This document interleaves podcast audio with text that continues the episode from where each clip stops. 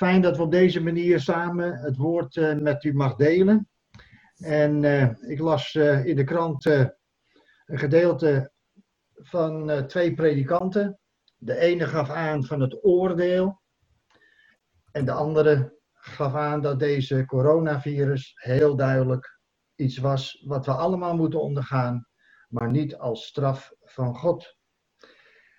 En de ene gaf het heel duidelijk aan en gaf aan dat juist in deze tijd worden we geconfronteerd met de kwetsbaarheid van ons bestaan.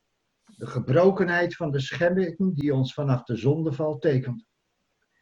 In onze westerse wereld, zal even, waarschijnlijk zit het bij mij, is dat de reden dat hij hij, ik zie de video dus niet op het scherm, uh, Rens.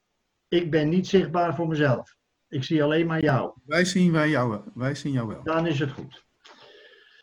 Dat betekent dus dat ook hij zegt in onze westerse wereld denken wij dat ons leven maakbaar en controleerbaar is. Ook al hebben wij nog zulke goede gezondheid en verzekeringen, we worden even stilgezet. En dat is het eigenlijk. Ik geloof niet in een oordeel van God op dit moment, want het is de dag van de genade. En dat betekent dat God nog steeds bezig is om ons het eh, voor te houden dat er de dag van genade is en dat er nog altijd kans is om te komen. Ik weet niet hoe het met u vergaat, maar ja, je krijgt overal toch wel eens de vraag: heeft dit nou alles te maken met de eindtijd? En ik denk het wel. En daarom wil ik met u Openbaring 3 lezen aan de zesde brief aan Philadelphia. Openbaring hoofdstuk 3, de versen 7 tot 13. En ook later Matthäus 24. En ik hoop met beide teksten een antwoord te geven op die vraag: leven we in de eindtijd? Ik lees je voor uit de herziene statenvertaling en schrijf aan de engel van de gemeente die te Philadelphia is. Dit zegt de heilige, de waarachtige, die de sleutel van David heeft, die opent en niemand sluit. En hij sluit en niemand opent. Ik ken uw werken. Zie, ik heb voor uw ogen een geopende deur gegeven. En niemand kan die sluiten, want u heeft weinig kracht. En toch hebt u mijn woord in acht genomen. En hebt mijn naam niet verlogend.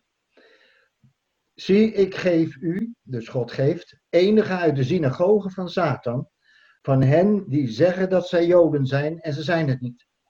Maar ze liegen. Zie, ik zal maken dat zij komen en aan uw voeten aanbidden en erkennen dat ik u lief heb. Omdat u het woord van mijn volharding hebt bewaard, zal ik u ook bewaren voor. Sommige mensen lezen in andere vertalingen in. Sommigen zeggen uit het uur van de verzoeking.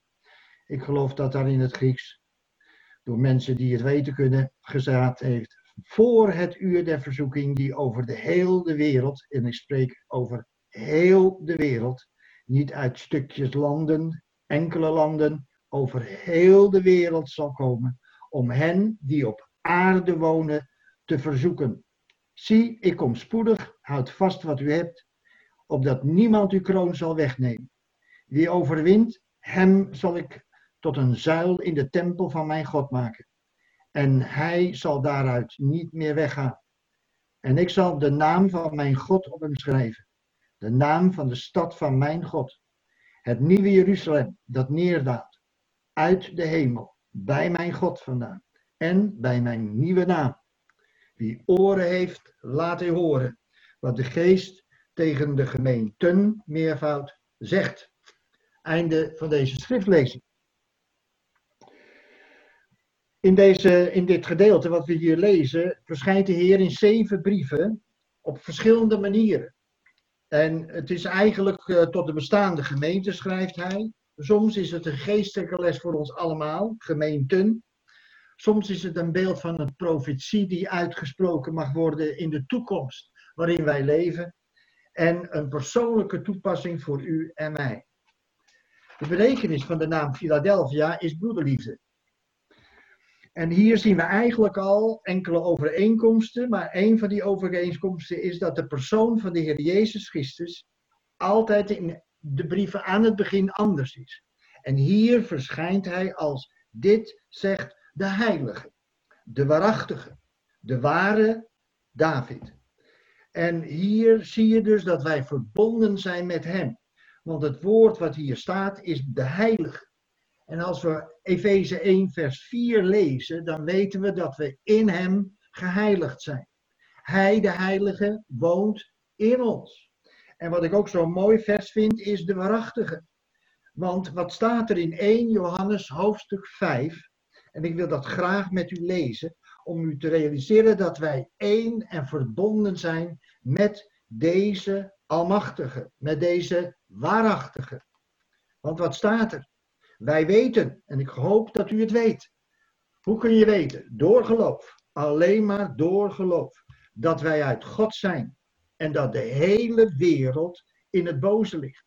U weet dat Johannes in het Johannesbrief heeft uitgelegd in hoofdstuk 2 van de eerste Johannesbrief. Wat de begeerte van het vlees, de begeerte van de ogen, de hoogmoed, dat dat de wereld is. En door die hoogmoed, door die begeerten, ligt deze ja, wereld in het boze. En ze hebben God losgelaten, helemaal los. Maar wij weten dat de Zoon van God gekomen is. En wat heeft hij gedaan? Hij heeft ons het verstand gegeven. Dat zien we in de gelijkenis ook, of, of de geschiedenis van de Emmausgangers. Dat de Heere God de ogen opende van de Emmausgangers, maar ook hun verstand. En ik zie hier dat de Zoon van God gekomen is. En als we wederom geboren zijn en we hebben Hem aanvaard, dan heeft Hij ons het verstand gegeven om de waarachtige, daar hebben we Hem, te mogen kennen. En staat er dan bij, wij zijn in de waarachtige, namelijk in Zijn Zoon, Jezus Christus, die de waarachtige God en het eeuwige leven is. Wat een bijzondere boodschap is hier, dat we een ware eenheid hebben met onze Heer Jezus Christus. Ik weet niet hoe u dat ervaart, maar ik ervaar het als een liefdevolle boodschap voor zijn kinderen, die met ook deze wereld in problematiek zitten. In iets waar we eigenlijk niets over te zeggen hebben. Het is ongrijpbaar. En we zitten nu met deze mogelijkheden, zitten we zo bij elkaar, openen dat woord en dan zien we ook dat ook de Heer zegt, als hij de sleutels van David heeft, hij is opgestaan. En Jesaja 22, vers 22 zegt dat hij de toekomstige koning is, die straks zal regeren over deze aarde. En voordat dat plaatsvindt, komen er weeën voor. Daar kom ik straks nog even op met Matthäus 24. Maar wat zegt hij? Hij heeft ons een geopende deur gegeven. Johannes 10, vers 7 zegt: ik ben de deur der schapen. En we kunnen in en uitgaan. En hij is bij ons. En dan zegt hij ook, je hebt kleine kracht. Nou, als wij hem kennen, dan weten we dat er in ons geen enkele mogelijkheid is. Daarom zegt ook Paulus, Jezus Christus is mijn leven. Jezus Christus is mijn voorbeeld, want hij heeft zichzelf gegeven. Hij is in de wil van de Vader gekomen en hij is gehoorzaam geworden. Ja, tot de dood. Tot de dood des kruises. Maar hij is ook opgestaan. Opgestaan uit de doden. En hij leeft. Het is een levende, waarachtige, heilige God die de sleutel van David heeft. Wat een bijzondere boodschap waarin ik weet dat hij mijn voorbeeld is. Maar ook, wat uiteindelijk ook concreet staat, hij is mijn doel. Ik streef ernaar om mij echt te richten op Hem. Dat is de boodschap die hier staat. En als ik dat doe, ervaar ik ook dat ik in de verbondenheid met Hem geen kracht heb. Het is net als Jozef had daar in 2 Kronieken 20, als daar een hele legermacht komt. U weet het, we hebben erover gesproken in de dienst, dat er een hele legermacht komt. En dan roept hij Juda bij elkaar. En ze bidden samen als gemeente. En dan zeggen ze, Heer, kom ons te hulp. Er is in ons geen kracht. En wat zegt de Heer dan? Ik zal voor u strijden. Wat een bijzondere boodschap van verbondenheid hier met de gemeente van Philadelphia in de eindtijd. En dan zegt de Heer ook niets voor niets. Dat wij ook de kracht krijgen die in Hem is. Want ook dat zegt de Bijbel in Filippenzen 4, als Hij onze kracht is, ik vermag alle dingen in Hem die mij daarvoor de kracht geeft. En dan komt het volgende. En dan staat er, u heeft weinig kracht en toch heeft u mijn woord in acht genomen. Nou, dat woord, dat hebben we gezien bij de viering dat we 40 jaar bestonden. De tekst die mij zo aansprak uit Deuteronomium 32, vers 47. Want daar staat, het is geen ledig woord. Nee, het is uw leven. Het is mijn leven. Het is ons leven. Dat woord is levend. Jezus Christus, het levende woord. En onze kracht ligt dus in het bewaren van dat woord. En de verzoeking komt. Als die komt, besef dan dat je hetzelfde mag doen wat de Heer Jezus gedaan heeft. Er staat geschreven. Dus ken dat woord. Want het woord is ons leven. En vandaar ook dat er staat, gij hebt mijn woord in acht genomen, maar ook en mijn naam niet verlogend. Wat wil dat zeggen? Nou, we hebben onze redding te danken aan die naam. Als ik lees in Handelingen 4, vers 12, dan staat er, en de zaligheid is in geen ander. Want er is onder de hemel geen andere naam aan de mensen gegeven, waardoor wij zalig moeten worden. En daarom moeten we tot Hem gaan. Alle die Hem aangenomen hebben. En dat zeg ik tot ongelovigen. Alle die Hem aangenomen die heeft Hij de macht gegeven om een kind van God te worden. Spreek Hem maar aan en vraag maar om vergeving. Hij is voor ons gekruisigd. Hij is opgestaan om u en mij het eeuwige leven te geven. Er is onder de hemel geen andere naam die aan de mensen gegeven wordt, waardoor wij zalig moeten worden. Hoort het? We moeten het worden. En wat is er in die naam nog meer? Ach, er is veel over te zeggen. Maar in die naam hebben we ook gemeenschap. Want waar twee of drie in mijn naam vergaderd zijn, ben ik in het midden van hen. De Heer staat volgens vers 9 toe dat er je in raak, aanraking, en dat staat hij toe. De Heer zorgt er ook voor. We worden soms beproefd. En die beproeving zal nooit zo sterk zijn dat we het niet aan zouden kunnen. Want hij zal met die beproeving ook voor de uitkomst zorgen.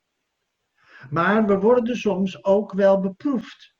En door mensen die zeggen, en dat staat hier dan, dat zij uit de synagoge van Satan komen. En die spreekt altijd als een engel des lichts. Het lijkt erop, maar het is het niet. Die zeggen dat ze Joden zijn. Joden, de betekenis van die naam, en u kunt dat ook gewoon lezen in uh, Romeinen onder andere. Het staat ook in Jesaja 60, vers 14. Ik noem de teksten er maar bij. En Jesaja 49, vers 23 maar ook in Romeinen 2, vers 28 en 29. En Jood betekent Godlovenaar. Je denkt dat ze God loven, maar er komt naar voren dat ze zichzelf in de belangstelling zetten. Ze zichten hun aandacht op zichzelf.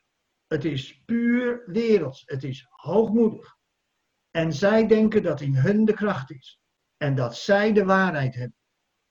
En de Heere zegt, kijk er vooruit, want je moet je maar richten op één. Je moet je niet richten op de andere, die heen en weer beweegt. Dat is niet goed.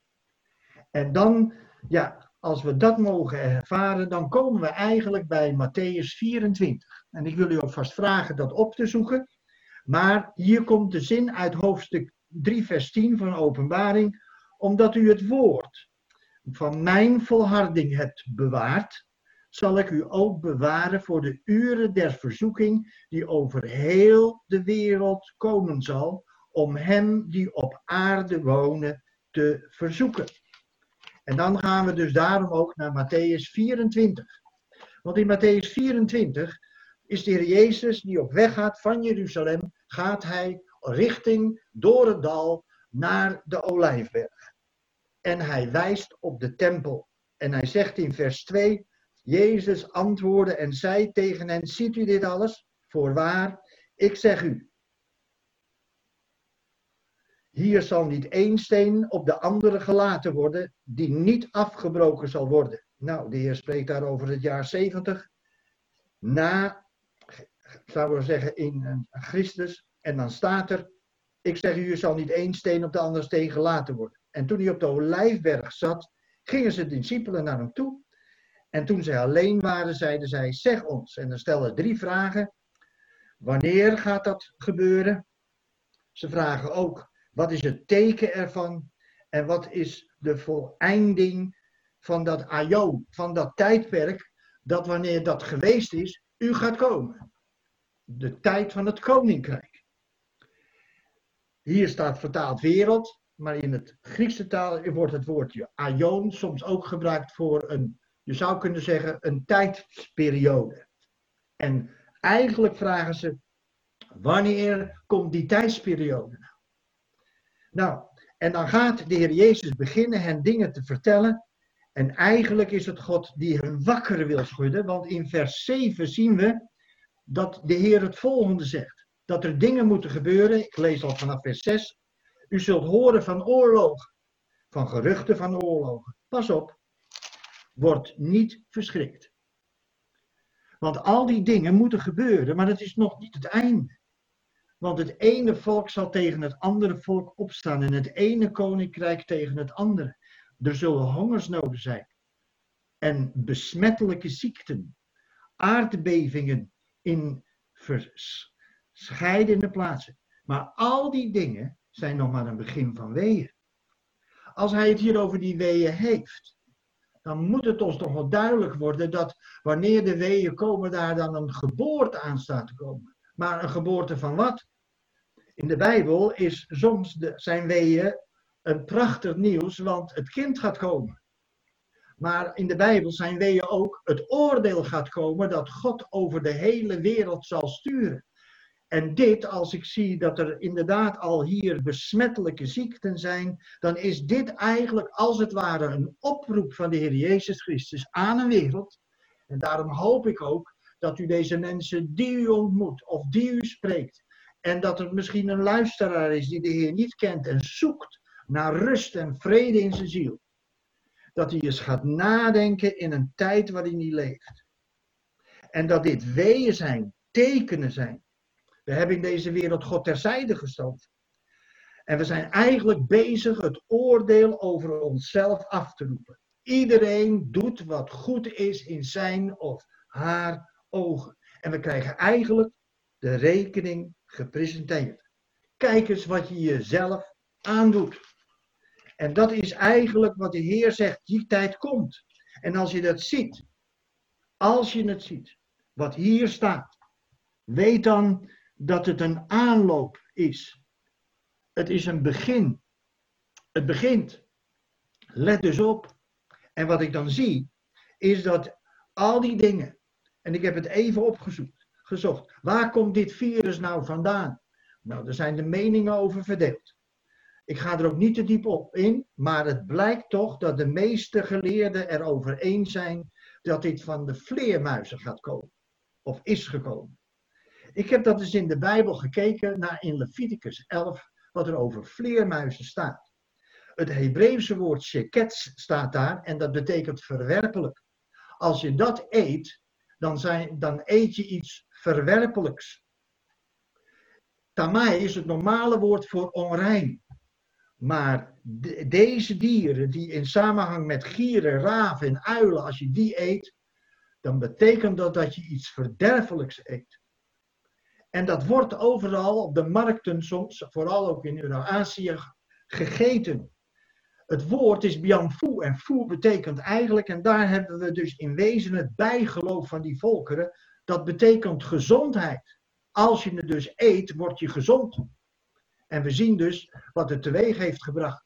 Met het reizend verkeer over de gehele wereld heen, ligt de hele wereld nu in een beginsel van smart. En dan zegt de Heer, omdat je uiteindelijk die weeën nu komen, het is nog genadetijd. Geloof in de Heer Jezus Christus. Aanvaard hem in uw leven als uw redder, want er is geen andere naam waardoor u gered kunt worden dan door Jezus Christus, uw Heere als u dat doet. En daarom kan ik weer teruggaan, want als die weeën, die virussen op ons afkomen en we zijn er middenin, het is een beginsel. Maar de Heere zegt, als het echte komt, dan ga ik verdrukking geven over de gehele wereld. Dan doe ik het. Waarom? Om die wereld te waarschuwen. Het einde is gekomen. Jullie hebben alles, ik heb jullie overgegeven in jullie eigen denken, doen en laten. Maar nu ga ik de zaken in handen nemen. Maar voordat dat gebeurt, zegt de Heere God in Openbaring 3, vers 10, omdat je het woord mijner volharding hebt bewaard, zal ik je bewaren voor de uren der verzoeking die over de hele wereld komen zal. Sommige mensen denken dat we dat mee moeten maken, maar het is het oordeel van God. En God heeft gezegd dat het oordeel door zijn zoon aan het kruis is weggedragen. Ik hoef dus dat oordeel van God niet te ondergaan. Ik ben vrijgemaakt. Ik ben in de waarachtige, in de heilige. En dat geeft mij zo'n bijzondere vrede, ook in deze tijd. Terwijl ik in acht moet nemen de regels die er gelden. Aan de andere kant ben ik verblijd in de Heer Jezus Christus. En dan zal daar in 1 Thessalonicense 4, vers 13 tot 18 iets gaan gebeuren. De bazuin zal klinken en we zullen de Heer tegemoet gaan in de lucht. Mijn verwachting is de bazuin. En die moet gauw komen. Het voorspel hebben we gezien. Het zal niet lang meer duren. Heft je hoofd omhoog. Ik ben geen uitrekenaar van wanneer dat gaat gebeuren. Dat laat ik aan mijn Heer en Heiland, aan de waarachtige over. Die weet wanneer. En hij komt om u en mij, die in Christus is, te halen. Wat een bijzonder voorrecht is dat. Zie, staat er dan, ik kom spoedig. Houd vast wat je hebt, opdat niemand die verbondenheid je kroon zal wegnemen. Dat heeft ook met je volharding te maken. Blijf in Hem, blijf in het woord. Vertrouw op Hem. Want het woord is je leven. Wie overwint, hem zal ik tot een zuil in de tempel maken, tot een pilaar. En die een pilaar is kracht. In degene die geen kracht heeft, krijgt kracht. Ik geef je de naam van mijn God. Je bent overwinnaar. En de naam van de stad van God. En wat is het geweldig dat straks een wereld een teken zal dragen van uiteindelijk de antichrist. Omdat hij niet kan kopen en verkopen. Maar de Heere zegt, ik zal aan jouw voorhoofd, en dat lezen we in openbaring 21 vers 2 en 10, dan zal ik mijn naam schrijven, je nieuwe naam, op je voorhoofd. Wat een bijzondere ja, vastheid en bemoediging. En daarom staat er ook, mijn God, en er wordt in het vers 12 heel veel mijn God verteld. Daar staat wie overwint hem zal ik tot een zaal in de tempel van mijn God maken. Hij zal daaruit niet meer weggaan. Ik zal de naam van mijn God op hem schrijven en de naam van de stad van mijn God in het nieuwe Jeruzalem dat neertaalt uit de hemel. Bij mijn God vandaan en mijn nieuwe naam. En daarom die oren heeft die horen wat de geest tot de gemeenten zegt. We hebben oren om te horen. Bent u nog angstig? Als we in de waarachtige zijn, waarom ben ik dan bang? Angst is heel reëel. Maar als wij geloven, en dit weten we, dan hoop ik u te bemoedigen met dit woord. Dat de Heer Jezus Christus gezegd heeft, ik verschijn nu, ik ben de heilige. Ik ben de waarachtige. En jij bent in de waarachtige. Vandaar, wij weten, zegt 1 Johannes 5 vers 20 nogmaals, dat de Zoon van God gekomen is om ons het verstand heeft gegeven om de waarachtige te mogen kennen en we zijn in de waarachtige. Kent u de tekst uit Colossense 3? Dat wij verborgen zijn in Christus, in God. Die verborgenheid. We zijn in de waarachtige, geleid door zijn geest. Houd vast, opdat niemand uw kroon nemen. Amen. We willen samen de Heer danken in een moment van stilte. En dan wil ik samen met u danken.